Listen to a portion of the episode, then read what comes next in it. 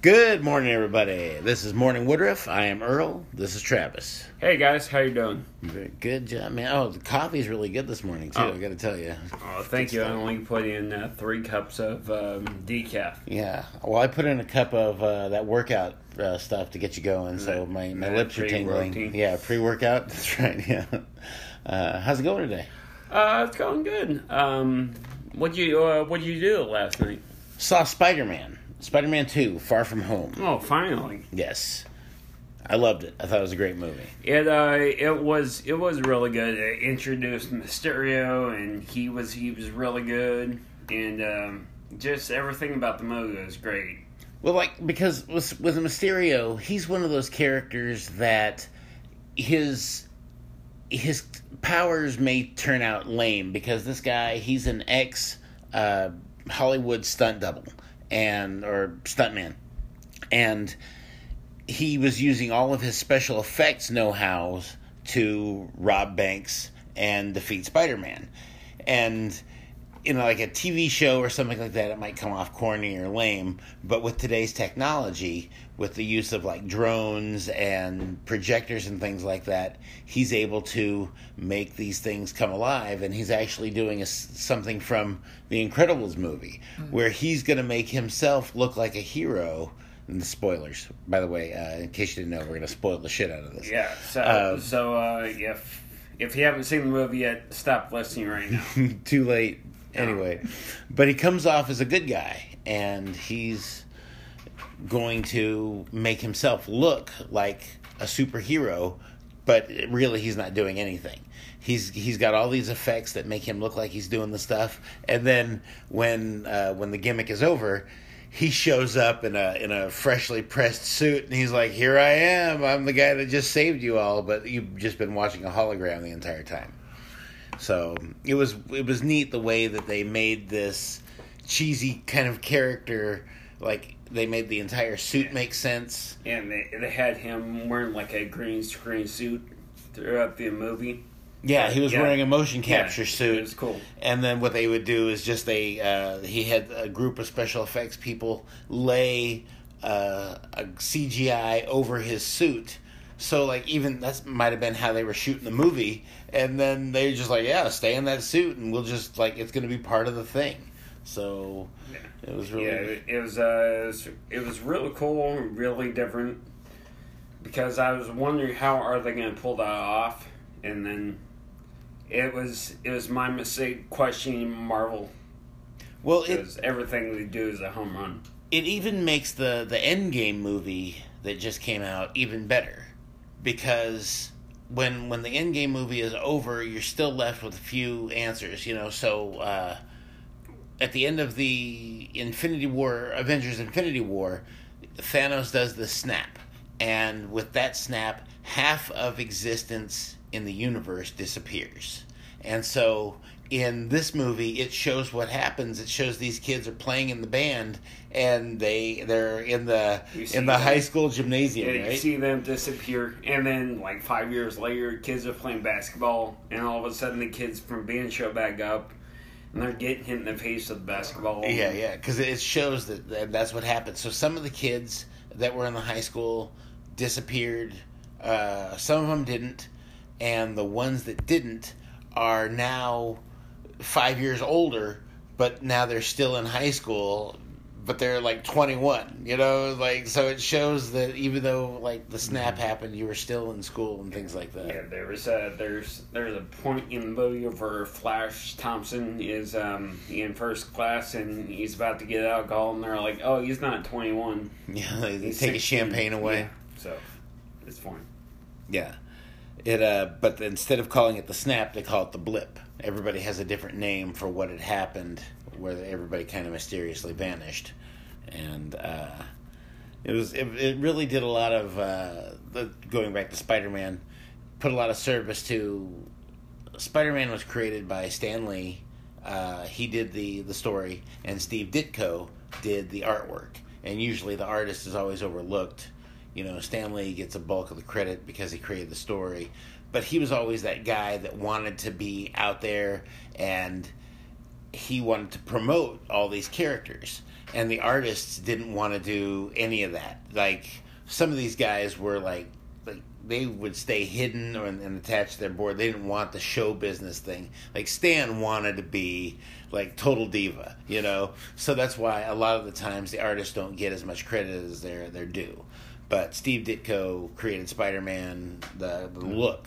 And like I said, Stan went to Jack Kirby. And Jack Kirby is the artist that they did Fantastic Four and the X-Men and all the characters. He did all the character design for these guys. And so he was trying to find a guy. He goes, Stan's like, I want this kid to be a high school kid. And Jack, he had a dynamic way of drawing, and he drew kind of like this bulkier guy. And Stan's like, no, I want him to be skinnier. So Steve Ditko drew the skinny version of Peter Parker that we know today, and they're the ones they put out. It was for Amazing Fantasy 17. The book was going to be canceled, and so Stan had this idea, and they kept pushing it off, and they're like, well, we're going to put it, it's the last issue, no one's going to care. So they put it in Amazing Fantasy 17 and put it out. And then the next month's sales came in, and it was huge. And so the editor was like, you remember that? And the editor, hated the idea of Spider-Man. And so he was like, no. And so that's why it got pushed back. So, the final book, they were like, look, it's the last one anyway. Let's go ahead and run that Spider-Man thing. They ran it. It was a hit. The editor comes in. He goes, you remember that Spider-Man character that we both loved so much? He's like, let's do a standalone series on that. And so that's where Spider-Man comes in. And Spider-Man has one of the best rogues galleries in comics. Besides, Batman, he probably has Batman and Flash. Yeah, exactly. But Captain Cold is kind of like a... No, but Flash had Mirror Master, Captain Boomerang, Gorilla Grodd. So, you know what I mean? Those are... Flash, even though everybody thinks that Captain Cold is just an a-hole wearing a parka and... He's a Mr. Freeze knockoff. Yeah, even though he's a Mr. Freeze knockoff, he's still, Flash has a huge rogues gallery. Okay, let's get back to Spider-Man. Of course. Not Flash. But yeah, the rogues gallery on Spider-Man is probably one of the best ones out there. Yeah, because you have the Sinister Six, you got Venom, you got Carnage... It goes on and on. But Spider-Man Far From Home, they deal with Mysterio, and they think that he's going to be Tony's replacement. So if you didn't see Endgame, Tony Stark sacrificed his life in order to save... Well, thanks for ruining you that. I know. Well, the movie only made $1 billion in the first week, so... If you didn't see it by now, you deserve it to get spoiled. If you didn't see it, you're not really a fan. So that's what they're saying. They're saying that, they put out a thing saying the DVD is going to come out in August. And they show everything. They show the end of the movie. They show all the funny stuff. Bad. Yeah, they show all the stuff. Even the little small stuff. Everything is ruined. Yeah, and so people were like, "Oh, you ruined the movie." But if you didn't see it the first 2 weeks, you probably weren't going to see it until it came out on video anyway. You know, unless you're my mom. And then, but Mysterio is supposed to be Tony's replacement, or. He shows up and people are like, this is the next Iron Man. And even Spider-Man's like, yeah, you be Iron Man. I'm not Iron Man. And but Tony had left Peter these glasses that had this tech built into them. Edith. Yeah, Edith, which was an acronym for Even Dead, I'm the Hero. Which is a very Tony Stark thing. The guy was so full of himself and so, grandiose that, it's a great scene in the movie, too. Because you're like, man, yeah, that he was really... If you love these movies as much as we do, you know that Tony... Robert Downey Jr. was basically just doing a Robert Downey Jr. impersonation. Yeah. I was about to say, he's the only person that could be Iron Man. You couldn't see Tom Cruise or Timothy Dalton or somebody else as Tony Stark. And Tom Cruise was originally supposed to play Iron Man when Paramount was going to do the movie years ago. And Jon Favreau was like, no, it's got to be Robert Downey Jr. And I like to think that if Tom Cruise would have did the movie, that the franchise probably would have been killed that first movie. So it's only because Tom Cruise does have a specific set of rules. When he's in a movie, he has to have, like, they made a Mummy movie a couple of years ago. And one of the deals was that he has to have more screen time than the Mummy. So it's hard to make a movie where the main actor gets more screen time than, like, if you made The Wolfman, right? And The Wolfman didn't show up, but you had plenty of, like, some other actor. Like, you'd kind of be pissed, you know? Like, I think the only time that works is in Jaws. You know, that's the only time where the actual thing doesn't show up. But Jon Favreau, he shows up as Happy. Happy Hogan, the manservant. And the nice little Happy Hogan, Marissa Tomei. Yeah, it shows him and Aunt May getting on, you know. Well, I mean, they don't actually show it, but they instigate it. I'm sure if you go on YouTube, you could find it. Yeah, you can find anything on YouTube. Yeah, it's all there. But yeah, it was neat to show that. And then Mysterio shows up, and he battles the Elementals. And the Elementals are four different beings based on actual mythology. Fire, earth, water, that type of thing. Where Spider-Man has the enemies that are... Yeah, I was about to say, the Elementals, they were actually... Aren't they based on comic? Yeah. Sandman, Hydro-Man, Molten Man, and the Cyclone. And these are the bad guys that are based on those four mythological beings. And so rather than Mysterio battling, you know, a real guy and this guy being taken to jail or whatnot, so if he shows up and he battles these fake forces, then he can make them disappear and appear at his own whim. And it looks like this guy saved the city. But because he had these drones hidden inside the projections, that looks like they're doing real damage, but where it's just a weaponized drone that's either blowing fire or sparking electricity or puffing out smoke or just, you know, making the damage look real. And so it was really neat that the way they made that, those damages look real using today's technology. Shit, I had a thought, but I totally forgot. I know how you feel. What's next on the agenda? There was a character. So the kids are traveling around Europe, right? And wherever Nick Fury, played by Samuel L. Jackson, wherever he needs Spider-Man to be, because Spider-Man's supposed to be on vacation, and he's in Europe. And so they're like, well, we need you to come here. He goes, no, I can't go there. I'm on a class field trip. I want to be with my friends. And so he's like, yeah, okay, I get you.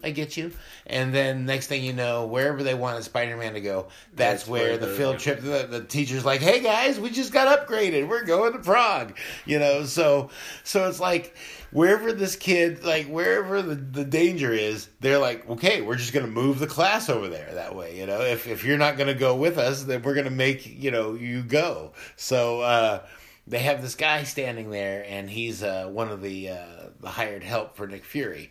And he goes by the name of Dmitri. And in the comic book, there's a Dmitri who is a character called Chameleon. Chameleon is a shape-shifting character, and so it could be, I don't know, it's far-reaching, but there's a chance that this Dmitri could be that same character. They're just setting up another one of his villains. We were talking about the Rogues Gallery, so that could be the Chameleon. Yeah, you said Chameleon's wasn't his brother. Or the Chameleon's half brother is another Russian who is known by Sergei Kravenov, and Kraven the Hunter is another one of Spider-Man's Rogues Gallery.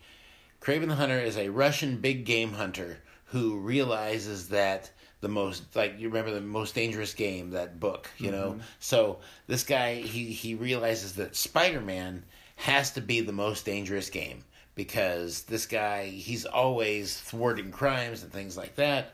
So I'm going to go to America and I am going to hunt the most dangerous game. So he goes and he hunts Spider. He tries to kill Spider-Man for years and years and years. Can't kill him. So finally, there is a character called the Vermin, and the Vermin is like an underground dwelling, like rat looking guy, and Spider-Man cannot beat this guy. He always needed the help of somebody else. Like one time he teamed up with Captain America and they beat the Vermin. And so Kraven decides that Vermin is actually the most dangerous game because Spider-Man can't beat this guy. So Spider-Man gets shot by Kraven. It's like a 6-issue series, Kraven's Last Hunt. Kraven shoots Spider-Man and buries him and takes Spider-Man's black suit, puts it on, and goes and hunts down Vermin as Spider-Man. Spider-Man wakes up. He was shot with a tranquilizer dart, which is, like a... Because people thought, oh my God, this guy just actually shot Spider-Man and buried him. It turns out he shot Spider-Man and buried him alive. So in one of these great scenes, it shows it's raining, it's at the gravesite, and like a zombie, Peter Parker is climbing his way out of the grave, and he, and which anytime you can draw a picture of somebody coming out of the grave has got to be like, Christmas present. So, but... Kraven defeats Vermin, and he's like, oh, okay, well, I did it. I captured the most dangerous game, and he goes to Spider-Man, and he's like, here's your suit back, and he goes, I let Vermin go. He goes, I caught him, and I let him go. He goes, if you want to go chase him, that's up to you, but I'm the one that caught him, and I'm satisfied. Kraven goes home. He realizes that he doesn't have anything left. He has caught the most dangerous game. He's done everything there is. He takes out one of his prized rifles, polishes it, and kills himself. Well, didn't he already have cancer in the books? Wasn't he gonna die anyway? So yeah. He just sped up the process. Well, you know how comic books are. Years later, he shows up again in a bar, and he's gray. He's gray now, but he's still alive. So, it just, people used to ask Stan, who would win in a fight, Superman or Spider-Man? And Stan always says, depends on who's writing the book.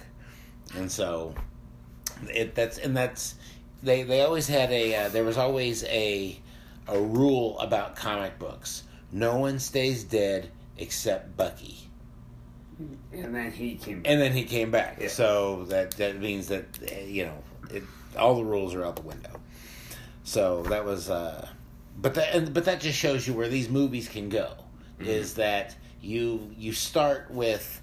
You have Mysterio in this movie, and then you introduce one character who will lead you down another path into a bigger universe. Or you start with, the Vulture in Homecoming, and then you work your way up to Sinister Six. Yeah, and... It's just... There's so many steps and... Right, because in the first movie, in the Homecoming, they introduced the Vulture. The Shocker. Shockmaster. The Shocker. Sorry. Shockmaster's a different one. He showed up and his helmet fell off. No, I'm just kidding. That didn't happen. But that would have been great if it did, right? He's like, I'm a shocker. I shock things. And then when I showed up, I came through a wall and my helmet fell off. Didn't happen. And then the Scorpion showed up. Yeah. So you already have 3 people in of a potential Sinister Six. Yeah. So in this next movie, they introduce Mysterio and Dr. Ock. Well, possibly Chameleon. In the next one, they probably can introduce Doc Ock. But they could introduce Kraven. They can go down that road if this guy is related to him, they could go down that road. So, they also have, the Peter Tingle, which is how they describe the spider sense. It's described as he's Aunt May throws a banana at him and it hits him right in the face. And she says, you can dodge bullets, but you can't decipher a banana coming at you. And he's like, well, it happens. She goes, what do you call it? Your Peter Tingle? and it's just a way how to, Spidey sense. And what'd you think about the end credit scene? The end credit scene was beautiful. Well, they had the mid credits and the end credits. Yeah, but like the mid credit scene was beautiful. Like J. Jonah Jameson showed up. That was great. He looked way different in this one than he did in the ones with Tobey Maguire. Yeah, and so that way you knew that it wasn't the same universe. It was the same character, but a different universe. Yeah. And like how they teased the multiverse earlier in the movie, but with the Mysterio showing up saying he's from a different world, which was a farce. But then J. Jonah Jameson showing up and looking different. J. Jonah Jameson was one of my favorite characters from the Sam Raimi movies, where he took that character and he got it spot on, and then for them to do something that's never done before, they brought in the same actor to play the same character, but in a different set of movies. And J.K. Simmons, he's a wonderful actor. He was great in Whiplash. Did he get nominated for an Oscar? He might have. I don't know. He was probably one of the shining bright spots of the Justice League, where he showed up as Commissioner Gordon. And his great Allstate commercials. No, State Farm. Well, the first time I saw him, he was in that show Oz, that prison show. Yeah. Yeah, and he played a white supremacist. Oh, yeah. What if he would have took that character and played J. Jonah? I think it would have been a little something like... No, I'm just kidding. I'm not going to do that. The mustache was dead on. This is our first episode, and I don't want us to be pulled automatically after the first episode. Right. Watch what you say. Okay. And then the other end credit, or the final end credit scene, was it turns out that that Nick Fury was actually vacationing in outer space. And Talos and his wife. I don't know what her name was. Yeah. Skrulls. J.K. Simmons won Best Actor. Okay. Oh, he did? Okay, thanks. I'm surprised you didn't know that. Thank you. Oh, I'm surprised I didn't know either. That was our producer, Brian, with the fact check. Yeah.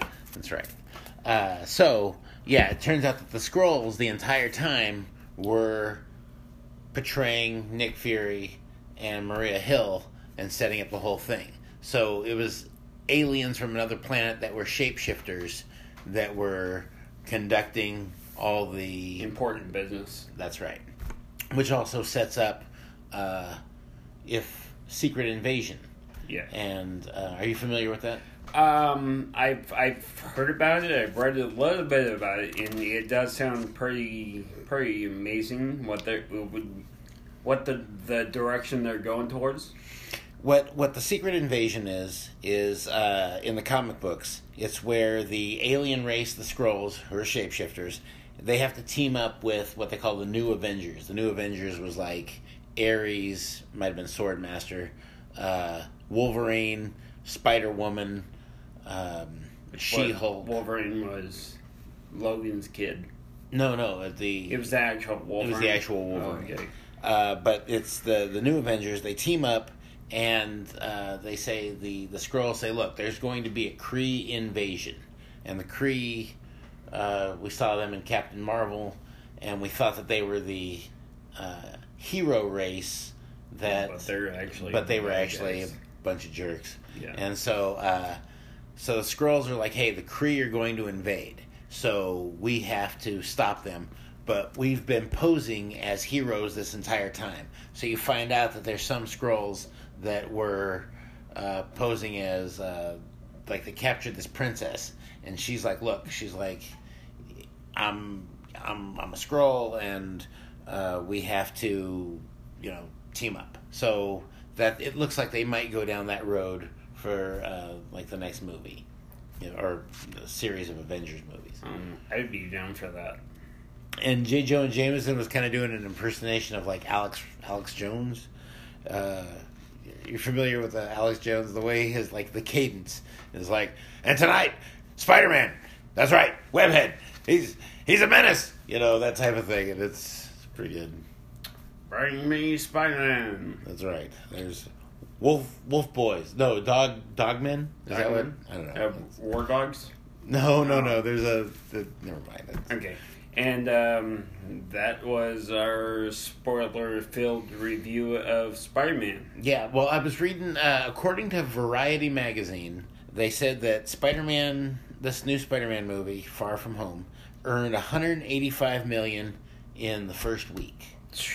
So, there's probably going to be another one. Yeah, you think? Maybe. So, as far as the Spider-Man movies go, which one is your favorite?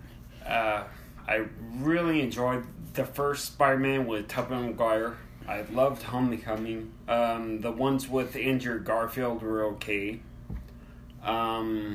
I probably put Spider-Man, Tobey Maguire, Homecoming, Far From Home, Spider-Man 2, 3, and the Andrew Garfields are last.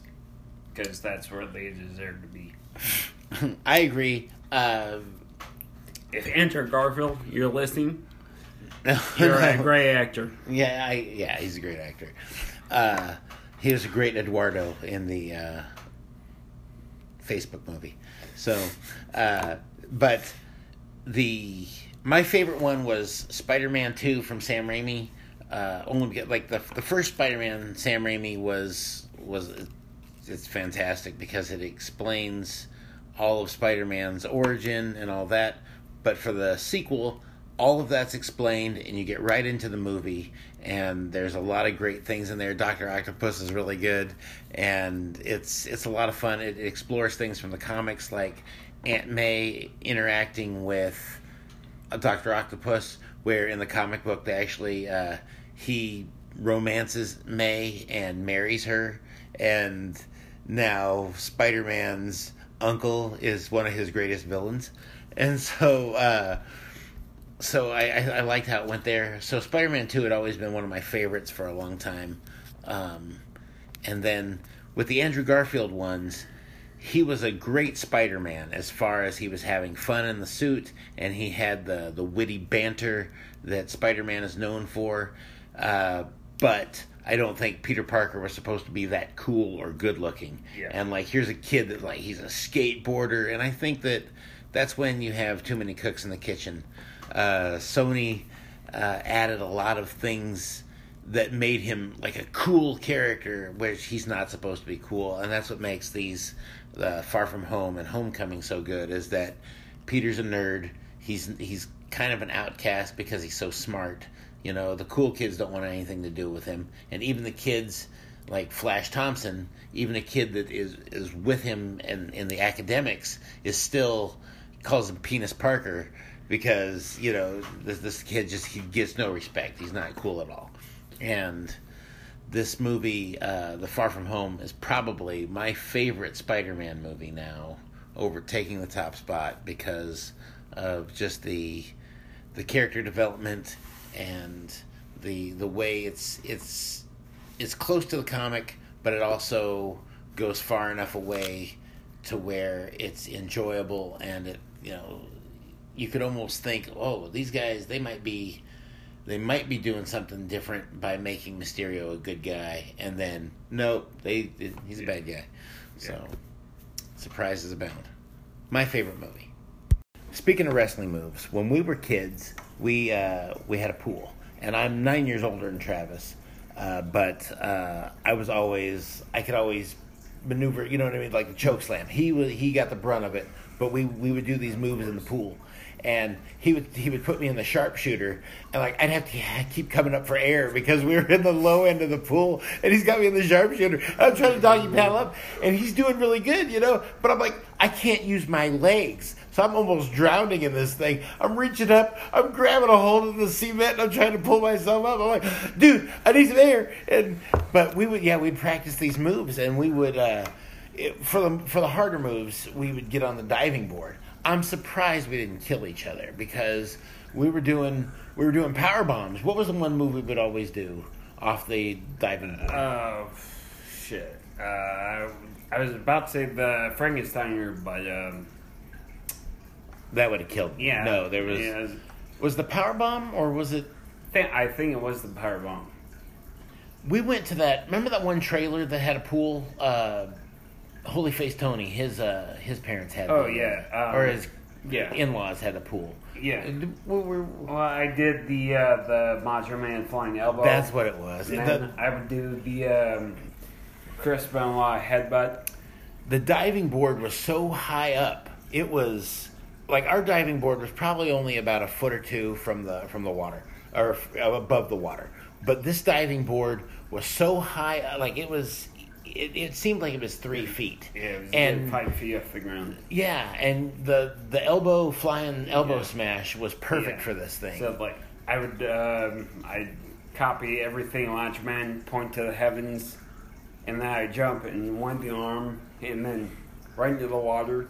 Yeah, it was a good time. Yeah, he had time to wind the arm to jump into this thing, and he would do the Chris Benoit splash. And then he picked up a pillow and he smothered me, which I didn't understand what that was until years later. But too soon? Well, I mean, it's been 12 years, so I think anything after 10, you're good. How do you remember that was 12 years ago? I have a weird mind when it comes to wrestling. I believe it. Yes. We did a We were practicing wrestling moves, and all the other guys at the pool were like, "What are you doing?" And we're like, "Oh, we're practicing these wrestling moves." So we were teaching kids. I didn't know how to. I couldn't do it. I'm not physically able to. But these kids were doing 450 splashes, and what Kidman used to do? Shooting star press. Shooting star press. These kids didn't even know what wrestling was, and they were doing these shooting star presses off this diving board. It was pretty cool. It's very influential. These kids could have either became wrestlers or small-time hoods. I'm not sure. or crackheads. Yeah. Oh, they look like, like Spider-Man jumping off, you know what I mean, up in the air. You know, they're doing all these crazy moves and stuff. Did you see that, by the way? Spider-Man? Yeah. It just came out. I've seen it twice. I saw it twice. I saw the first showing of the day, and then I waited two showings, and I saw it the next show. Well, we're gonna go see it today, right? We're gonna go see it. Okay. I don't want to spoil it for you, but so. Well, it's just Jake Gyllenhaal does a really good job as Mysterio. Yeah, he's the bad guy, and in the comic books, in the movie they show him as kind of a good guy. But in the comic books, you always knew that this guy was a bad guy, and Mysterio was a former Hollywood stuntman, and what he was doing is he was using all his Hollywood tricks to fool the people to create these hoaxes. So what he would do is he would create a monster someplace. And then, while he has this monster, he's ripping off the museum. He's stealing all the stuff. So, Tom Holland plays Spider-Man in these new movies, and he's pretty wonderful in it because in the older movies, if you saw the older Spider-Man movies, you had they had Tobey Maguire played Spider-Man, which he was in his mid-30s, right? Yes. And he was actually Spider-Old Man at the time. And then they had Andrew Garfield, who played Spider-Man in the Amazing Spider-Man series. He was in his mid-20s. Yeah. Okay. Where Tobey Maguire Spider-Man was a good Peter Parker, except that he was 40 years old. And but his Spider-Man was a bit stiff. Where Andrew Garfield, he was a great Spider-Man because he had the jokes and stuff. But his Peter Parker was not that cool. Peter Parker was the equivalent of everybody I went to school with. Whereas Tom Holland is the complete package. He is. He plays like a nerdy kid, and he's smaller right now. And then when he's Spider-Man, it's fun. It's fun to watch. And with these other guys, like the first Spider-Man movie was probably one of the. I saw that movie 6 times in the movie theater. Mm. And if it wasn't for Infinity War, it would be the movie that I saw the most times in the movie theater. Is that your go-to getting laid story? I've seen Spider-Man 6 times, and girls oh! No, my go-to getting laid story is that I once drank 7 pints of Guinness in less than 2 minutes. Ooh. Yes. Oh, yeah, I was with you for that. Or was it 5? Was it 5 the first time? Or... 5 pints? or oh yeah. So Jake Gyllenhaal plays Mysterio in this movie. We got all over the place. But he's a really good actor. And I didn't really think much of him before. He was in the movie Bubble Boy, and it was kind of a in my opinion, it wasn't a great movie. And but then he was in Brokeback Mountain, and I remember that he got a lot of heat for being in that movie. And so when he did this movie called Prince of Persia, and it was supposed to be like a summer blockbuster type of deal, based on the video game, right? Yeah. Did you ever play that game? I did. I didn't think it was that good. So it was like the movie? No, I'm just kidding. No. It wasn't that good because I wasn't that good at video games. Oh. So, that's what I was trying to say. That's how I feel about Donkey Kong. It wasn't that good of a game because I sucked at it. So It had good graphics and good story, but it's just I'm not a video game person. What's funny is The Prince of Persia was coming out. Dark Knight came out, I think, the summer before. And so I'm in line for popcorn at the movies, and this guy goes... He's talking to his friend in front of him. He goes, "You gonna go see that Prince of Persia?" And he goes, "Dude," he goes, "it's got that guy from Brokeback Mountain in it." And he goes, "Yeah, but," he goes, "Joker, dude." And the guy goes, "Oh yeah, I see your point." Like, because Heath Ledger played Joker, it was okay to like Brokeback Mountain now. Well, he was really good in Donnie Darko. I don't know. Have you ever seen that? I'd seen it. It gets a lot of critical praise. Yeah. I'd seen it once, and I think I fell asleep, but it's because I'm fat. So, you mean we're fat? Yeah, right. Not as fat now. I'm less people now. Yeah. Yes. So I lost 100 pounds. About 115. It'd probably be closer to 150 if you didn't count the 10 pounds that I kept gaining back and losing because I like pizza. But other than that, it's fine. So let's go back to your Guinness, 7 pints of Guinness in 2 minutes. Should we tell the story? Sure. Okay. So it's a great story. It was my birthday, right? And as you do, yeah, you go out with your friends, right? So we wanted to celebrate. Or 31, 32. Yeah, 31. It was my 31st birthday. On the way over to the studio this morning, we didn't even talk to each other because we wanted the conversation to be more organic. So it's a long ride of just sitting there like with nothing going on. You know, like normally we could talk back and forth about everything, but then when it came to this, we knew that we were doing a show, and so we were just like, "Doo, doo, doo." Yeah. He had the radio on when we were listening to the Beatles. Oh, no. I went to the movies yesterday. What'd you see? Spider-Man. Oh, okay. No, you went to the movies, dude. Yeah. I went to the movies, and I actually seen yesterday. What'd you see? Yesterday. No, what did you see? Yesterday. I can do this for another 20 minutes. Yeah. I'm just kidding. You know? But yeah, it was actually really good. It really drove home that how much of a big influence the Beatles were. Like, yeah, it was huge. It was huge because the Beatles, they are probably, I would say, in the top 5 greatest music bands of all time. A lot of people probably say number one. Yeah, well, yeah. And I think what you're trying to get at is that they were so influential. Most of the greatest songs were written by Paul McCartney and John Lennon. Where you have it started out when they were kids. You know, they met each other when both their mothers had passed away, and they were both young guys. I believe they were like 12 and 13, and they started hanging out, and then they were playing music together. And he was like, "I write songs." And he thought that John was going to be like, "So what?" And John was like, "Oh yeah, any good?" And he's like, "Oh yeah." I was listening to Paul McCartney do an interview, and he was saying, he went up to John and he goes, "I write songs." And he's like, and it probably went something like this: "Oh, just want to let you know that I write songs." And John was like, oh, that sounds great. He probably wasn't that. And then Ringo piped in, and they're like, we don't care what you think. No, Ringo actually didn't show up until much later. Okay. But there was George Harrison joined, so it was Paul, John, and George, and they were all like 14 years old when they started playing.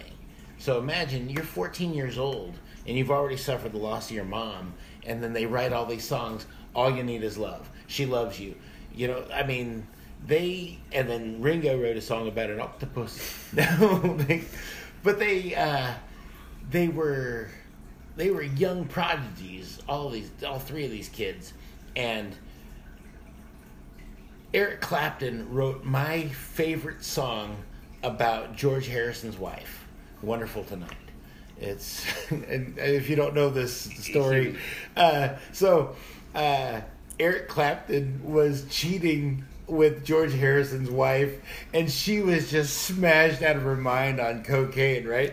And she looks over, they're supposed to be going someplace, so she's wearing like this ball gown, and she's like totally like flying on coke.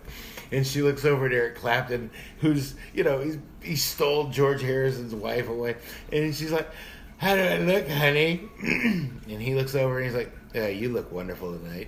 And then, like, instead of, like, going with her, he sat there and he wrote this entire song. So when you hear it, you're like, oh, that's such a beautiful song. And it turns out behind the scenes it was because he was, like, being sarcastic to this, like, you know.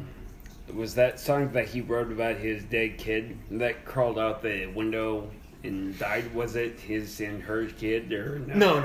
They didn't have any kids. It was with his actual wife on that one. Oh. So it was a great song, though. Oh, yeah. But it was no Yellow Submarine. No. Oh, no. Yeah, because we all lived in the Yellow Submarine. Well, there's a story where, so Paul was at his house, or he was in his apartment, right? They were all staying, they were on tour, okay? So you had... George was in one room, and in the next room was Paul, and then in the next room was John. And Ringo was sleeping in the van. Ringo was sleeping in the van, because that's how much respect he gets. So this girl, this young Asian girl, she's knocking on the door. She's like, hello. And so Paul answers the door, and she's like, oh, are you one of the Beatles? And it's this young Vietnamese girl. And he goes, oh no, you want to go next door? That's John Lennon. And so she goes next door, and it was Yoko Ono. Like, Paul could have had a chance to be like, yeah, come on in, you know, fancy a shag or something. And then maybe send her on her way, and then you wouldn't have to deal with Yoko destroying the band. Well, yeah, so. That is kind of like if you had a time machine, would you go back and kill baby Hitler to prevent the Holocaust? It's the same thing with Yoko Ono. Would you stop her from destroying the Beatles? Yeah, but which one would you do? Would you stop baby Hitler or would you stop Yoko Ono? You know, it's... I mean, I'd probably stop Yoko Ono. Oh, you racist. That's terrible. Everybody, you have to say Hitler. Like, that's the rule. Yeah, but... Here's the baby, though. Here's what you could do. You could go back in your time machine and you take baby Hitler and you beat Yoko with it. Like, that would be the ultimate, like, I think that's where, that's what you'd have to do. That way, you know, you save them both. Our producer's about to die. But that's okay. How was the movie? The movie, surprisingly, it was good. Yeah, I thought it was a cute movie. What did you like about it? It's just, I like how the heart, and then if you actually, like, if the Beatles didn't exist, you wouldn't have all this great stuff. And it's just, like, even, like, Ed Sheridan, he was great in the movie. Yeah, for people that don't know him, it kind of introduces you to somebody that's in new music. Yeah. And of course, they're playing the great old Beatles music. Yes. Yeah. Yeah. Because the Beatles, it had so many hits in this movie. I didn't even realize how many songs they had. They had over 20.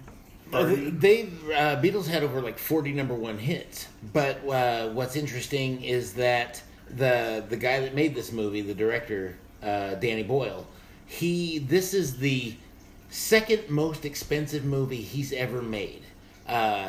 he had to secure the rights to 17 of the Beatles songs. And it was multi-millions of dollars to cost. Now, the only thing more expensive than securing 17 Beatles songs was, at the time, he insured Leo DiCaprio for a movie called The Beach.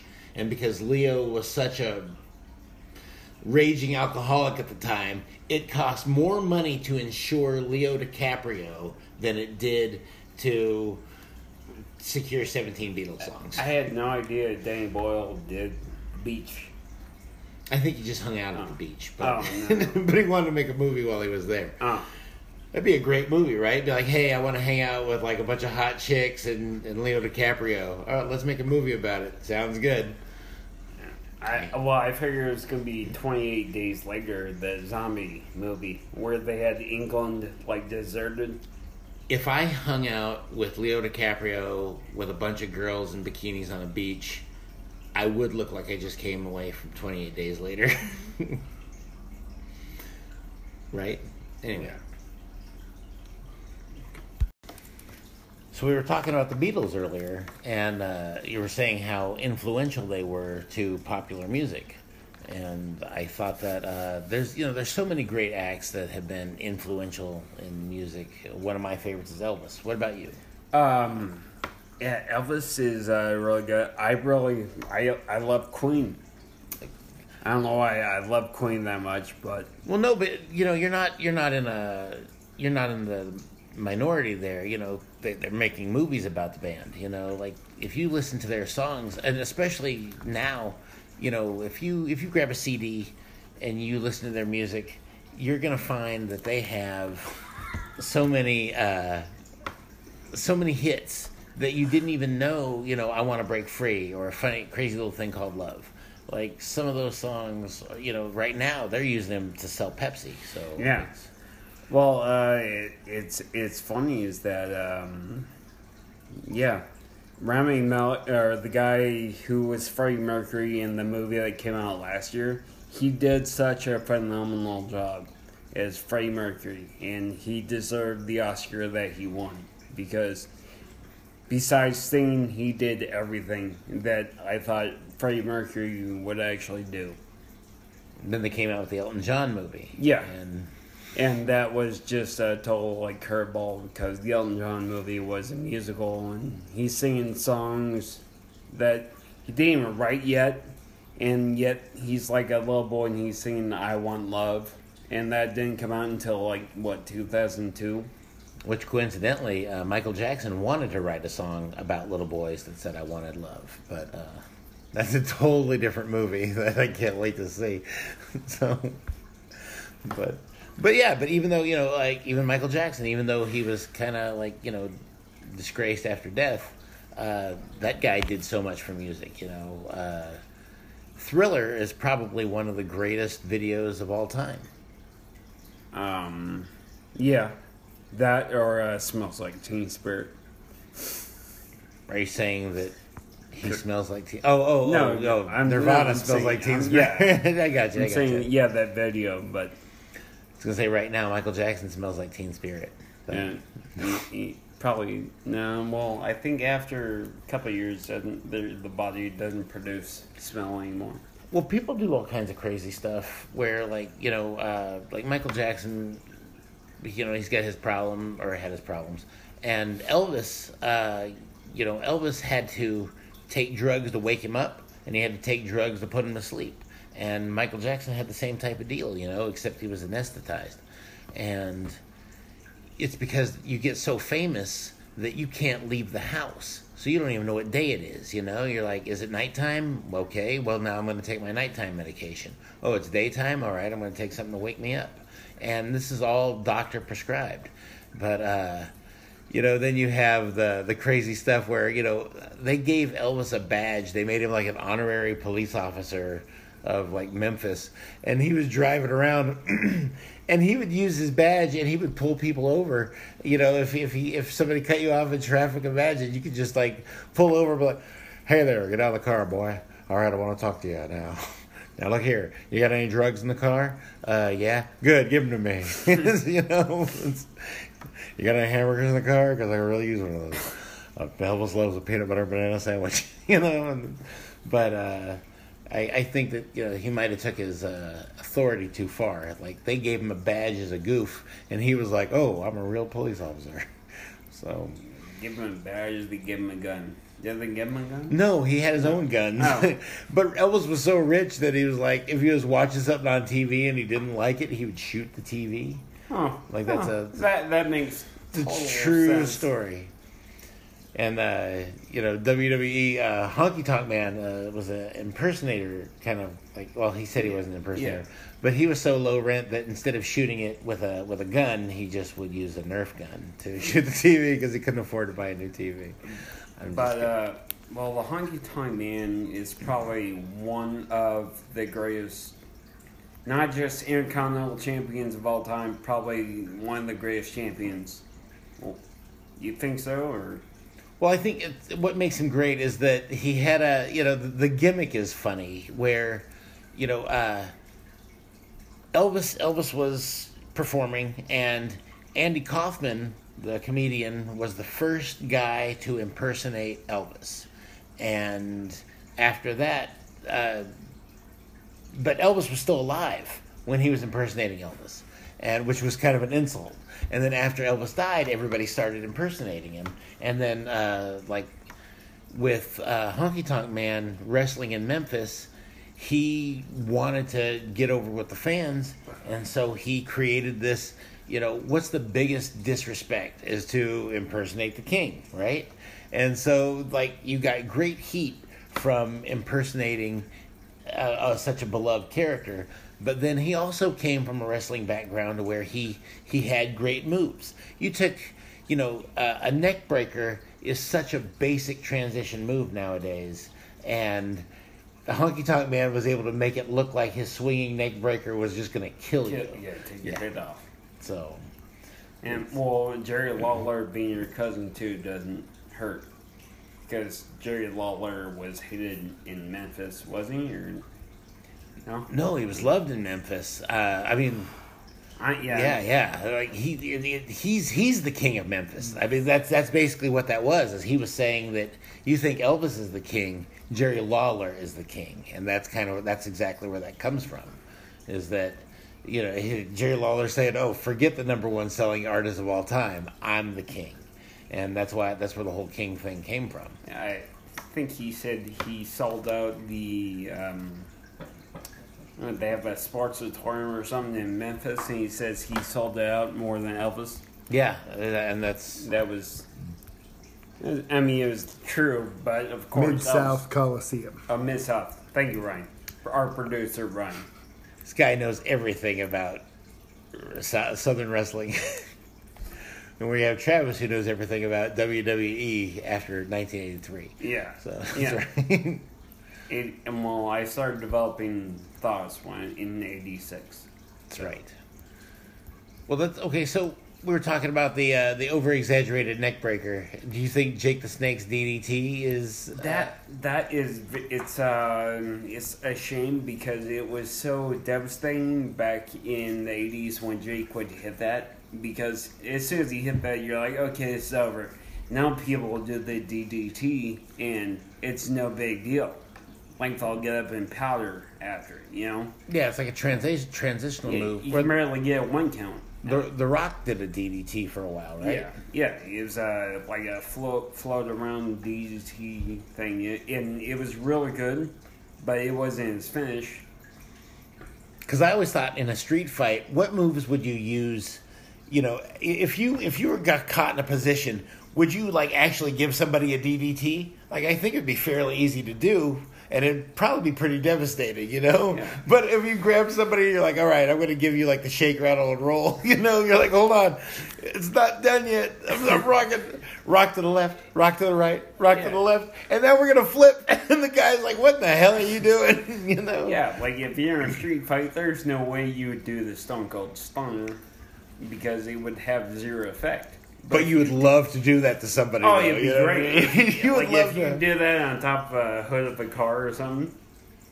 Yeah, you know, in a street fight, I I would love to do the Stone Cold Stunner, but I'm sure the most effective thing I could do would probably be the choke slam. You know, that'd be all he could really do.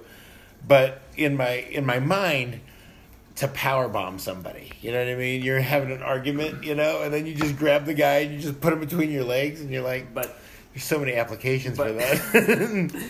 But sadly, you cannot do a powerbomb on anybody unless it's on a small job. No, it depends on how, you know.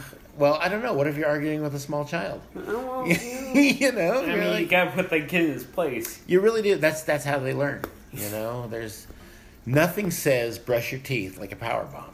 Really, you know? So, your 31st, 32nd birthday. 31st. For my 30th birthday, all my friends were out of town. And... No, it was your 32nd because of your 31st. All your friends were out of town. Is that right? I was in Havasu, and everybody was gone. So it might have been your 32nd. Okay, so it was my 32nd birthday, and we went to Quinn's, was it Fido or Quinn's? Yeah, it was Fido before. In the Green Valley Ranch, and they had this Irish pub. And there was this local band that was playing, and it's Darby O'Gill and the Little People. Great band. Yeah. What they do is they play traditional Irish music, but they also play, like, today's songs with accordion and fiddle. Okay? So like, say they're playing, they would play, like, Snoop Dogg's Gin and Juice, you know, but they're doing it with fiddle and accordion, you know? So it has this Irish flair to it. And... they always do toasts and things like this.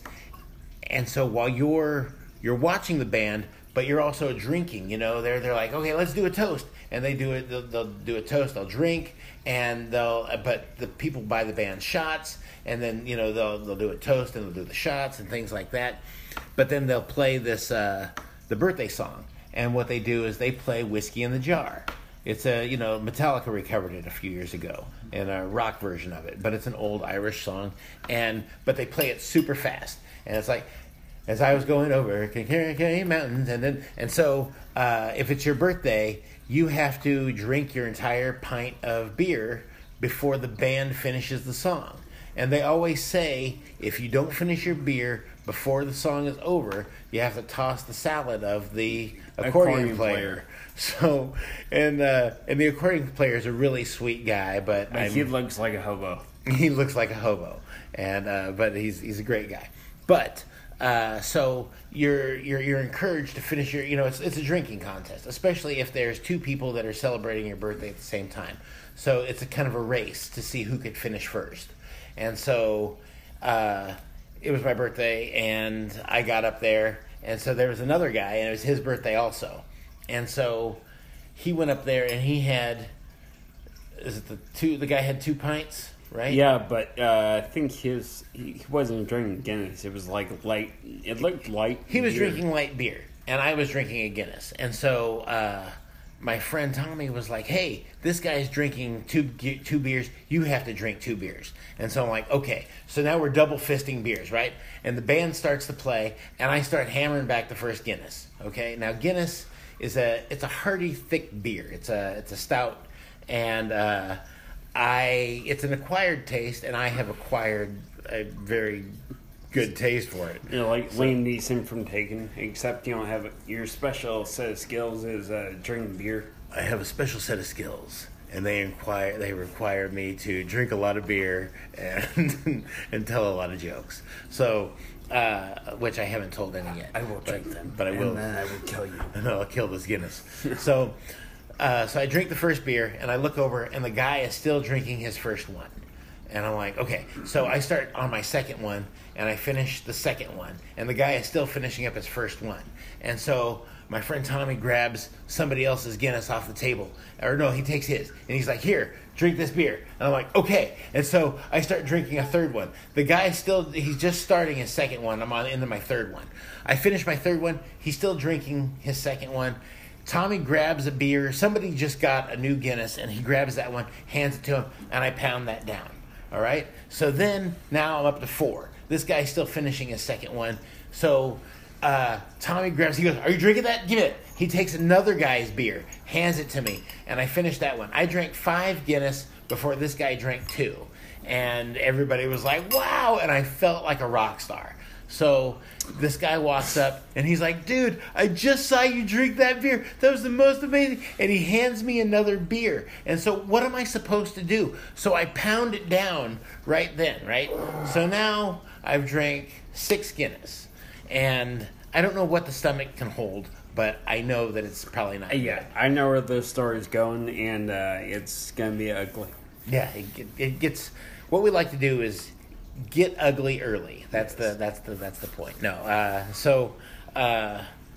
With the birthday song over, the band finishes up, and I'm just like, okay, I'm not going to drink anything now except for water because I am filled to the gills with Guinness. Okay, you're driving me home. Well, that's the other thing, is that I didn't expect to get drunk, and so I didn't know how I was going to get home. But I'm like, okay, I'm just going to hang out, right?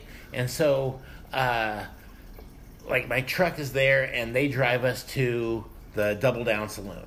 If you ever been to the Double Down, and so we go to the Double Down. It's a punk rock bar, okay? So there's no locks on the bathroom door, and they have a strict if you puke, you clean it up policy, okay? Which I don't want to puke in there because I don't want to clean it up. So I'm trying to stay away from things. I don't want to drink anything. So this guy comes up, he goes, "We were just at Quinn's, man. I bought you a beer." And the guy gives me a pint of Guinness, and I don't know what to do with it. It was a PBR, wasn't it? Well, no, the guy gave me the Guinness, and I drank the Guinness, okay? But it's been an hour or hour and a half since I drank anything. So now I'm having a Guinness. I'm like, okay, I'm going to drink this, and that's it. And then this other guy's like, "Oh, dude, it's your birthday. I'm going to buy you a PBR." So I'm drinking a PBR. And then this other guy's like, "Oh, have you ever had a bacon martini?" And I'm like, "No." So the Double Down Saloon is, they have a couple of different drinks. They have a drink called ass juice. And ass juice, depending on who the bartender is, it's like a jungle juice. It's like a rum punch. But depending on who the bartender is, they'll put a can of corn in there. All right? So there's corn niblets floating around in your ass juice. All right? Now... if you want, you can spring for the extra money and get it served in a little toilet, okay? And so now you have a toilet that has... I didn't get the toilet, but I have seen people drink the toilet ass juice with the corn niblets floating around, okay? That's what kind of clientele you'd probably have, and me. So we're watching a band called the Bowel Tones, all right? And very fitting. Yeah. I have no idea what's going on, because I'm out of my mind with Guinness drunkenness right now. So, but I'm drinking this PBR, and I'm like, I'm just going to nurse this PBR. And the guy's like, "Hey, you ever had a bacon martini?" Apparently, it's something else they serve at the Double Down. It's a martini, and they put bacon grease on top. Mm-hmm. All right? So, yeah, sounds delicious. I know. So, so I'm like, okay, I'm here. I've never had a bacon martini. I've also never had a frontal lobotomy, but I'm sure it's coming soon. So... so I'm holding PBR in one hand, bacon martini in the other, and I just lightly sip it, and I can feel that bacon sludge going down my throat and into my guts, and it's mixing with that thick Guinness. I know, sounds lovely, right? So, I'm like, oh no, this is it. That was the last straw. That's the straw that broke the camel's back. Now... I got to throw up. I can feel it. It's not a matter of if. It's a matter of when and where. And I know that they have the strict no puke policy, right?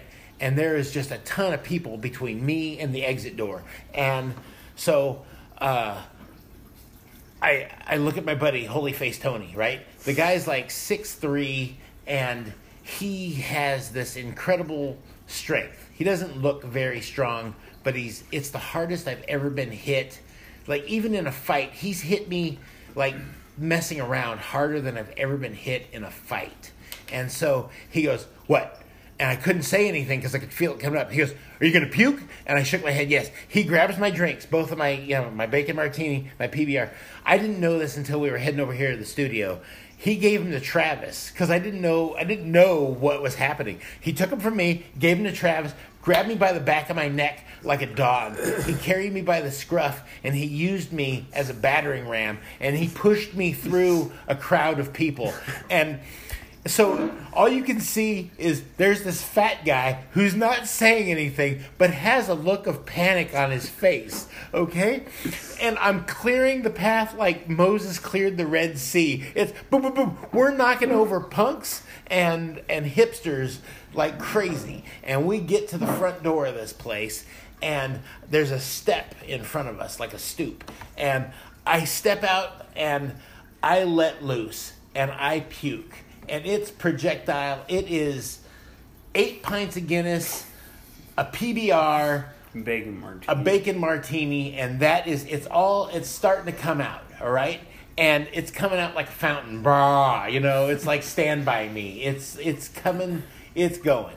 And my buddy, he looks over at me and he goes, "Hey, you want to move over? You're throwing up on somebody's bike," all right?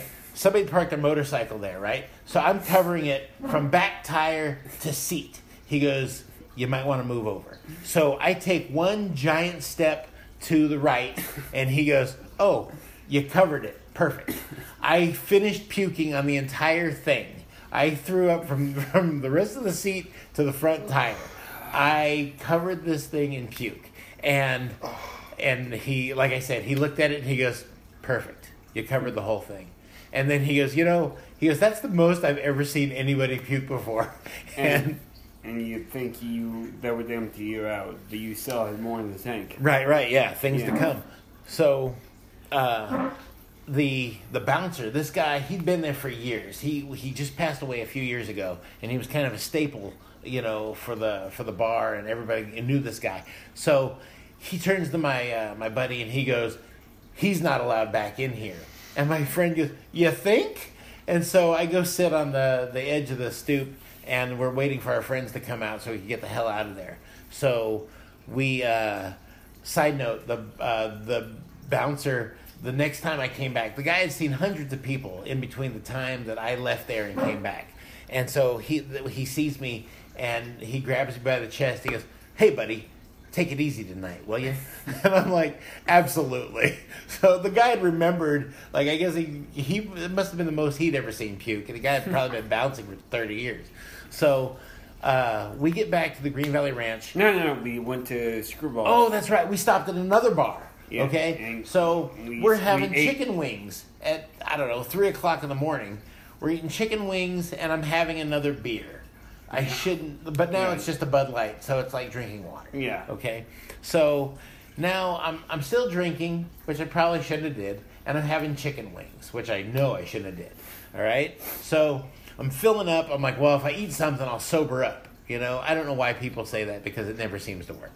So I eat these chicken wings, and we go back to Green Valley Ranch, and I'm like, Travis is gonna have to drive me home. Travis does not like driving my truck. I hate driving your truck because it's too much power for me. Yeah, what do you drive? Well, at the time I drove up a Ford Ranger. Yeah, so you went from driving a Ford Ranger to a big 150. Yeah, F-150. Yeah, so it's like driving a Tonka truck to driving a massive piece of machinery. I think we called it the Blue Beast. Or I did. Yeah, nice. The truck was the Beast, and yours was the Amazing Ranger. Yeah. So I get in the car and driving Earl home, and we start getting on the freeway, and we start driving, and then he starts unrolling the window, and I'm like, because we're driving on the freeway, and so I'm trying to roll the window back up. He's trying to roll it down, and I don't realize he has to puke. So the window is stuck halfway. So he just goes, it just covers the inside of the car, the outside of the car, whatever. And I'm like, oh, Earl, And so we're driving, and I'm going like 70, and all of a sudden I feel like little sprinkles on my face. I'm like, son of a bitch, because I just when I puked out the window, the mist was hitting him in the face because I tried to roll it down. Yeah, so we still had puke mist flying in. Happy 32 birthday, Earl. Yeah, it was a good one. Okay, guys, welcome back to the show. This is a new segment that I want to do. It's called Top 6, which we'll review the top 6 of, be it comic book, movie, anything, music, wrestling, whatever, of a certain year.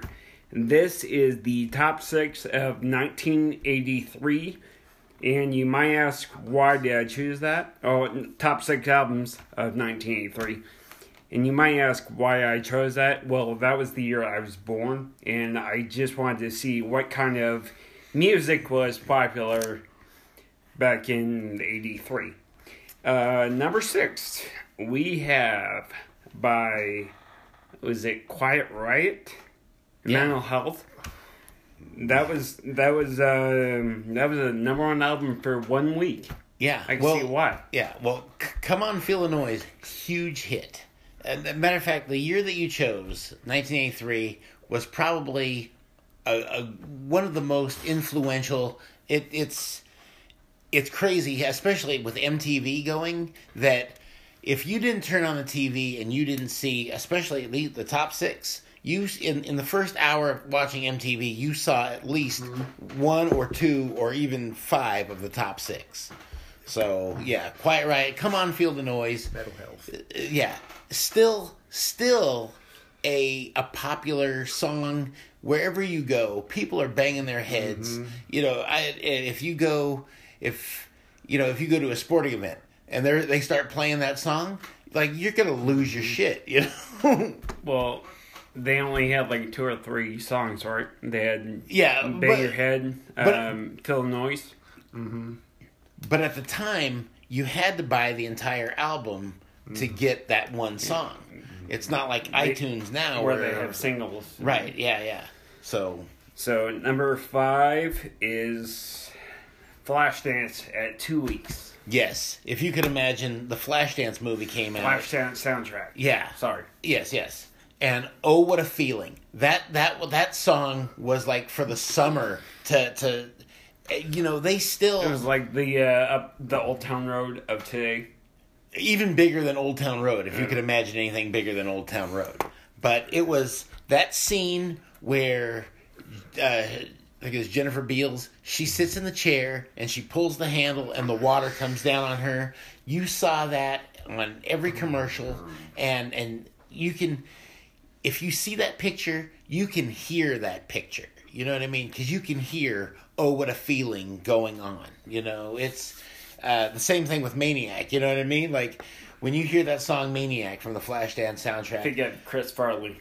You think of her and Chris Farley, and that it evokes so much because you start thinking she was so sexy. She's doing a breakdance spinning move, you know, during that song Maniac. But also Chris Farley dancing with the hose coming on him. And so it takes you from a sexy feeling to Chris Farley dancing, which makes you laugh because that's hilarious. All right, at number 4, we have Can't Slow Down by Lionel Richie at 3 weeks.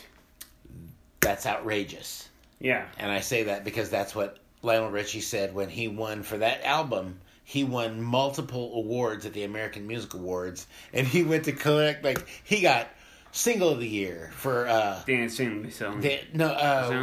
It wasn't Dancing on the Ceiling. It was Hello.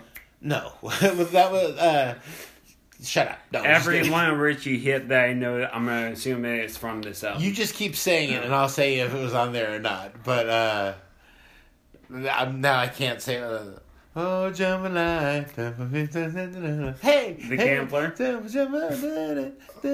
Oh, whoa, whoa, whoa, yeah. All night long. Of course. You'll get there. Yes, I had to sing the entire song to get there. Have you ever done that? You're like, what's the name of that song? The one that goes, on the road again, just can't wait to get on the road again. And it's almost like Cartman. You know, I got to sing Sail Away. Anytime you start that song, you have to finish that song. So, he won for single, he won album, and he won artist.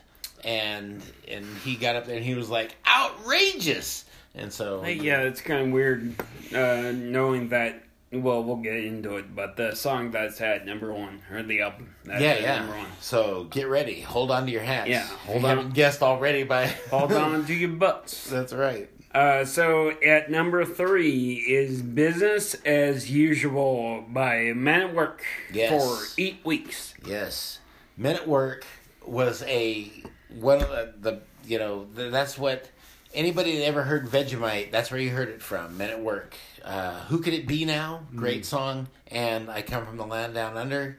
And those two songs, along with the rest of the album, but that's pure 80s right there. You know, it's my sister and I, we told our mom and dad, we were like, oh, we'd love to see Men at Work.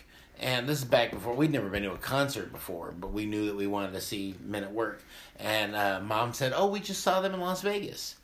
And we were blown away that our parents had seen Men at Work but in Las Vegas. You know, she was talking about the Trash Man. She goes, Men at Work, isn't that the guy that dresses up like the Indian and the one that dresses up like the cop? They had seen The Village People. They saw The Village People opened for Joan Rivers. And at the Sands, all right, that's what they saw. And I go, no, Men at Work is not the guy that dresses up like the policeman and the Indian. And so I can just imagine, you know, my dad was a pretty hardcore country fan, so imagine my dad sitting there watching The Village People, YMCA. He's watching some guy with the assless chaps. Yeah, so it's fun for the whole family. All right, number 2. I don't know how to pronounce it. Synchronicity. By The Police. Yes. At 17 weeks. Yes. Mm-hmm. That, what song did I had S.O.S.? Every Breath You Take. Every breath you take. That was the hit right there. That was, if it wasn't for the number 1 album on the list, this album was huge. Synchronicity, this is what put The Police on the map, because they were popular, but Every Breath You Take was massive. Why do you think Puff Daddy sampled that? Exactly. I'm telling you, that opening guitar, it really. And it's not a love song. No, it's a stalker song, and everybody thinks that it's a love song, and it's one of those songs where you're like, oh, look at that! Every breath you take, he's really into her. No, he's hiding and he's watching every breath you take. Yeah, I always picture that old guy from The Family Guy. You know, Herb the pervert. Yeah. Hey, we're not paper boy. Every breath you take, I'm gonna be watching you. Say, everybody except for Chris, keep your pants on. That's right. Anyway, and all speaking of, number 1. Number 1 is Drama Please. Thriller by Michael Jackson at 22 weeks. Yes, 22 weeks, Thriller. That is crazy, and it's probably unprecedented. I mean, rarely has except I think like Garth Brooks, which Michael Jackson knocked like Elvis and the Beatles out for the top spot. So, to get that kind of... Sorry. This was per Billboard. Yes. So, I have to name my source. Yes. But it's funny is that I was looking at it, and it said Thriller was number 1 for, like... 22. I know it was 22 weeks. But it was number 1 17. For 15 weeks, and then you had Men at Work come in there, and then... Thriller was back up there, and then Flashdance soundtrack came on there, and then Thriller was back, and it was Men at Work, and then Thriller, and then Police.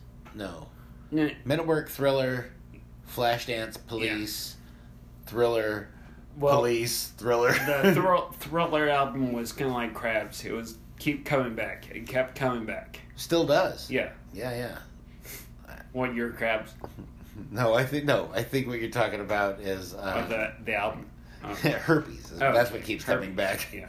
I mean, not that I know. I mean, I heard from a guy, a friend of mine. I mean, it's not really a friend. He's a guy that has herpes. Has your same name. Right? Yeah, we go by the same name. Yes. But yeah, Thriller.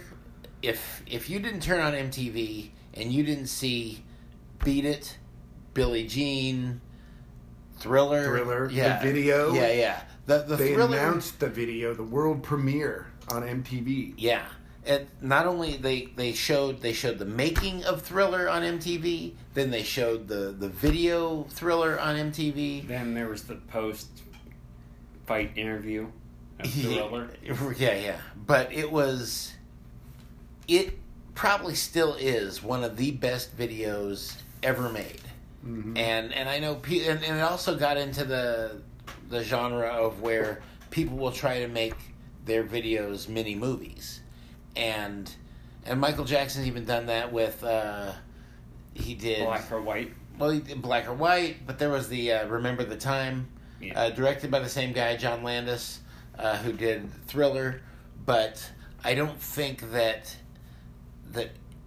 any of these videos are as successful as the original. You know, Thriller just had the way it starts out, its content, everything about it is just, it draws you in.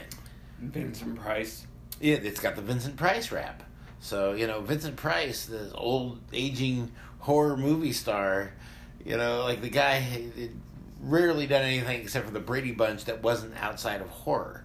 And so you'd bring this guy back. So in the middle of a popular pop song, you have this old guy, you know, creatures crawl in search of blood to terrorize your neighborhood.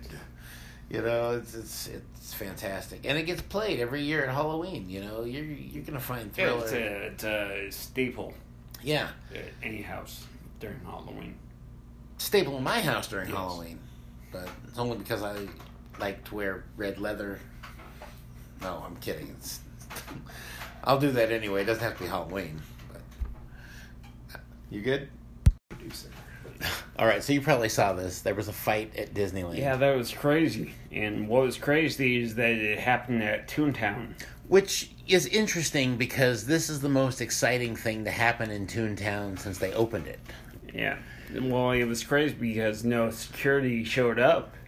Yeah, it took like, a long time. Like, the fight was almost done, and they showed up. I saw it on one of the Disney sites, and it said there was a fight at Disneyland, and you think that you're going to click on this video, and it's going to be like 2-3 seconds. It's going to be like 2 or 3 seconds long, and the video was like 7 minutes long, and you're like, well, what else could they show in 7 minutes? Like, I thought they had security pretty tight at Disneyland. It turns out that no one thought there was going to be a fight in Toontown because no one showed up. Like, no one showed up. So, if you saw the video, right? Oh, yeah. Okay, so... I watched that like 3 times. This guy... I don't know what it was about, but this guy was obviously angry at this woman. And she was a larger woman. And he kind of like smacked her around the head a little bit. And then... like her husband was like, come on, let's go, and they get in like this like fight stance, you know, and they're kind of like dancing, and I'm like, okay, so this is where security's gonna break this thing up. And so the guy, like, he goes, you think he's gonna come in and swing on this guy, and instead he punches this other girl in the face, and you're like, oh, that took a wild turn. So then the two guys kind of like start to tussle, and they're, like, walking around. Well, like, also their kid, like, one of their kids, he was, like, I don't know what he was doing. Like, a kid was wandering through. Yeah. So then these two girls, like, the mom shows up on her rascal, right? She rolls up on her rascal, and she gets in between these two girls going at it, and she gets knocked over. She falls over like a sack of potatoes. It's almost comical. And matter of fact, you can hear a girl that's filming it laugh because it looks like she's taking a bump. You know what I mean? Like she's just like, ah, you know, she does like the nesty plunge, you know, right there on the floor, you know, and then this girl is like, oh no, she fell over, and she starts to like help her up, and like these two girls are picking this girl up while they're still fighting. Yeah, so the first guy that started the fight, he's walking back and forth. He's like, I'm going to jail tonight. I'm going to jail tonight. I'm like, this guy already has plans. Coincidentally, he didn't know how good Disney security was because he probably wouldn't have had to go to jail. Yeah, meanwhile, security is still not there. Like, if he wanted to, he probably could have just walked. Security is probably still in Fantasyland. He probably could have walked out of the park and would have been fine. But, so he's walking around. And then he goes back over to the bigger woman that he knocked down before, and he starts smacking her again. And so there's more, like, commotion, and now there's a crowd gathered. And, like, people are stepping in, like, hey, man, you gotta stop. After 3 minutes. Yeah, so they break him up. He walks around, and then he's like, let's get out of here. And then he says, wait a minute, to this one girl. He's like, did you just knock over my mother? And he just found out that she got knocked over. But he doesn't know that it was on accident. He thinks that she did it. He grabs her by the hair, and he starts punching her in the face. And everybody's like, whoa, okay, this is enough, it's enough. So he's still walking around. These guys grab him and, like, bring him to the floor, and he's sitting there, and you're still trying to figure out what's going on. There's kids, like, crying, and they're watching their parents fight, and it kind of looks like a war scene from a Vietnam movie. Yeah, it looks pretty bad. So this guy starts to get back up, and he's walking around. Finally, security starts showing up, and they don't know what to do. They're just like, "You, sir, just." Guy goes up to a woman, and he's like, "Just calm down." Yeah, because that's what gets everybody to calm down. But it took a while to get everything going. But it turns out, so what they're going to do is they walked the people out the door and handed them over to the police. But the police are going to do an investigation. If somebody that works there signed those people in to get in, like, for free, then that person's going to lose their job. Ugh. Yeah. So, like, however, if those people didn't buy a ticket and start a fight, whoever signed them in is losing their job. So it's shitty. It was the craziest thing you've ever seen, which I was, you know, like we said, it happened in Toontown. I forgot Disney had a Toontown until I saw the fight. And then I was like, oh yeah, the Toontown. That's what it looks like. Yeah. Well, they have a Roger Rabbit ride in there. And they have, like, a couple of kid things. They have a meet and greet with Mickey Mouse. So if you want to meet Mickey, go to Toontown. But more importantly, if you want to get in a street fight, go to Toontown. Which I should have brought Gold Dust with me because he knows how to handle himself in a street fight. Speaking of Disneyland, I know recently you just seen the new Star Wars Galaxy Edge. Yeah, just saw the Galaxy's Edge. It was, you know, you were supposed to go with me, but yeah. you were in Paris. Yeah, I was riding another ride. Hey, you know, some people get to go to Paris, and other people are lucky enough to go to Galaxy's Edge at Disneyland. So yeah, that's right. Well, you know, it's because I'm a Gemini, and I don't know what you are. Yeah, but no, I'm just kidding. It's Libra. We went to We had a reservation to get in. And this is before it opened to the public, and we got to go in, and so it wasn't as crowded as it should have been. It took us about 15 minutes to get on the. By the time you get there, when you enter, you go through this tunnel, and you're going from Frontierland, and the tunnel has these old-timey lanterns on the walls, and as you get halfway through, the lanterns turn into, like, a space-age-looking lantern. And when you come out of that tunnel, you are now in a different land. You're on a different planet. And you see the Millennium Falcon. No. Oh. You see, like, these trees, and then, like, there's an X-Wing fighter off to the side. And You're like, oh, okay, that's cool. And then you're walking some more, and you see, like, some droids that are, like, kind of, like, abandoned. And you get farther and farther, you get deeper into it, you see more and more things. But you turn the corner, and everything looks like it's old. It looks like it's these robots have been there for a long time. You go into this market square, and off to the side, they have some droids that look familiar to, like R2-D2 type droids, like astromech droids. And then you see from, like, The Empire Strikes Back, the probe droid, the one that they sent in the snow, and it's searching for, you know, the rebels. Yeah. And they have, it's kind of looked like it's been, like, stretched, it's been destroyed, and it's hanging from the wall. And you're like, look, I recognize that. That looks pretty badass. And then you come into this courtyard, and they have these brand new banners. Like, you can tell that the resistance just showed up. You know, they have their black and red, and they have a bad guy ship sitting off to the corner. And you're like, these guys just came in, and they're kicking butt. And they're stormtroopers. Every so often, you'll see a pair of stormtroopers walking through, or they're standing up on top, and all these stormtroopers are doing is letting you know that their presence is there. When you finally get in through this one area, you've walked in, you've walked around, you've came to the courtyard, you've come across, and then there it is, the Millennium Falcon, and you tear.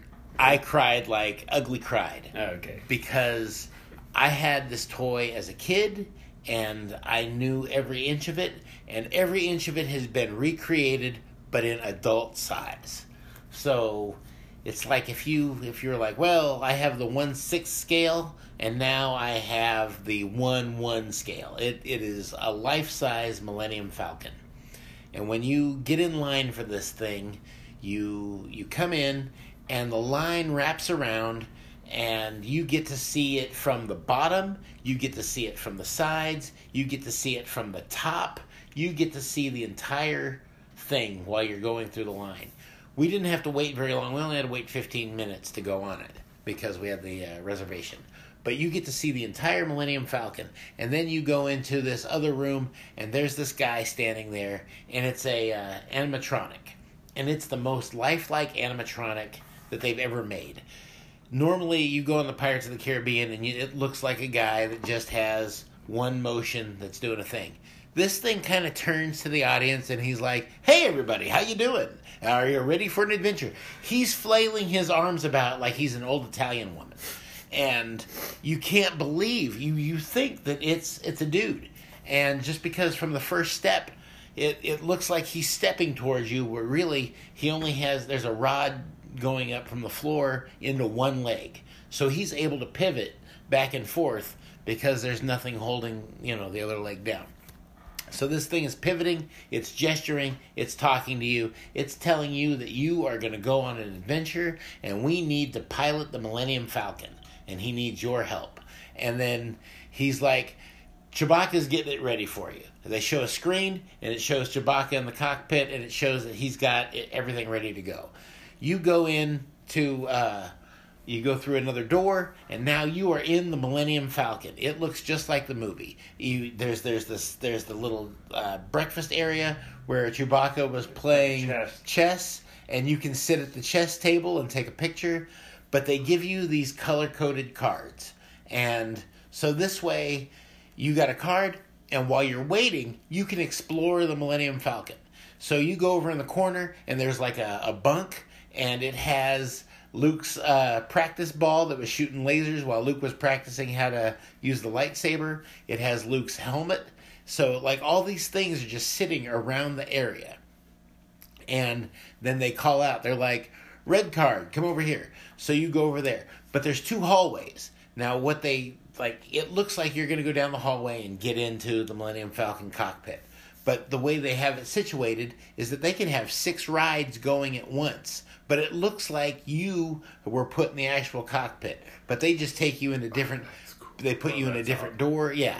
So, so the entire time, like, you go down here, you go down this corridor, and now you are in the cockpit. And it's seats 6. 2 in the front, two in the middle, and two in the back. The two in the front, the guy on the left has to operate the left to right for the ride. Okay? You control the ride.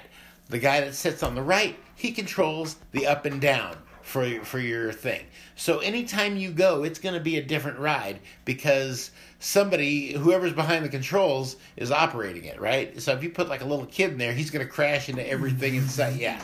So the people in the middle, they are going to be your gunners. All right, so when there's something to shoot, the guy says, left gunner, fire. And then there's buttons and switches. You got to hit those buttons. You got to fire that stuff. The people in the back are the engineers. There's a scene where you're supposed to steal this train car. And you have to have both people hit the buttons at the same time. They fire grappling hooks that grab this train car. And you pull that off because that's what you're looking for in this ride. So everybody in the ride has something to do. I was the pilot twice because I know how to steal my cards. So we get in there and we start piloting this thing, and it's really amazing because you get the full effect of flying the Millennium Falcon. And I was really hoping that my Chewbacca would have been there, but he was in France. Sorry. That's all right. I was dealing with a whole another mess of things. Like a Sarlacc pit? No, like I couldn't take a shit properly when I was up there. That's going to happen. Yeah, I'll tell you. But if you would have been on this ride, you would have went way properly because I didn't know how to operate it at first, and I think I crashed into a few things that I probably shouldn't have. But that's fine. As long as you didn't crash into people. No, I did. But anyway, but yeah, it's an amazing, it's really a fantastic thing that they put together there. They do have another ride that opens up soon. Yeah, the Rise of the Resistance. The Rise of the Resistance. I didn't get to go on that. They were only doing tests on that, so I didn't do that. But I did stop by Ronto Roasters, and it's pretty neat. It looks like they have a jet cooking rotisserie style Rontos. Which is the dinosaur-looking character that they shoehorned into the special edition of Star Wars. Because I was wondering what the hell a Ronto was. You remember the Jawas when the land speeder's coming through in Episode 4 that looks like a dinosaur? Yeah. That's a Ronto. Okay. So it's called Ronto Roasters. And it looks like they took a jet off of a spaceship and it's blasting down. Really what it is it's just smoke, mist, water. And water, and then they have lights, red and orange lights on it, so it actually looks like it's fire coming out, but it's just mist. Mm. But they have a robot that is cranking the rotisserie, and it looks like he's cooking, and it's a big plastic piece of, looks like meat, but the restaurant next door to it is serving barbecued ribs.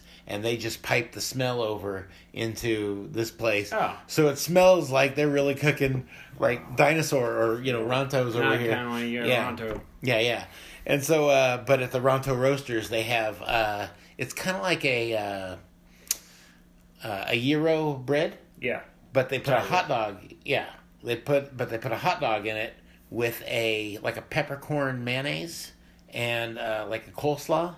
And then that's like your space Star Wars kind of a hot dog, and so they have that available. I tell you, when I went to Prince, I had a hot dog with mayonnaise, and let me tell you, it is the worst thing you've ever eaten. I can imagine. I always thought that Jack in the Box had the best croissants, so I couldn't imagine that France would do them any better than Jack in the Box. Yeah. Well, Mom's Breakfast Jacks beat Jack in the Box all the way. If Disneyland sold Mom's Breakfast Jacks, I was going to say, well, they'd make $1 million, but that's probably nothing compared to Disneyland. So but the food's getting better. So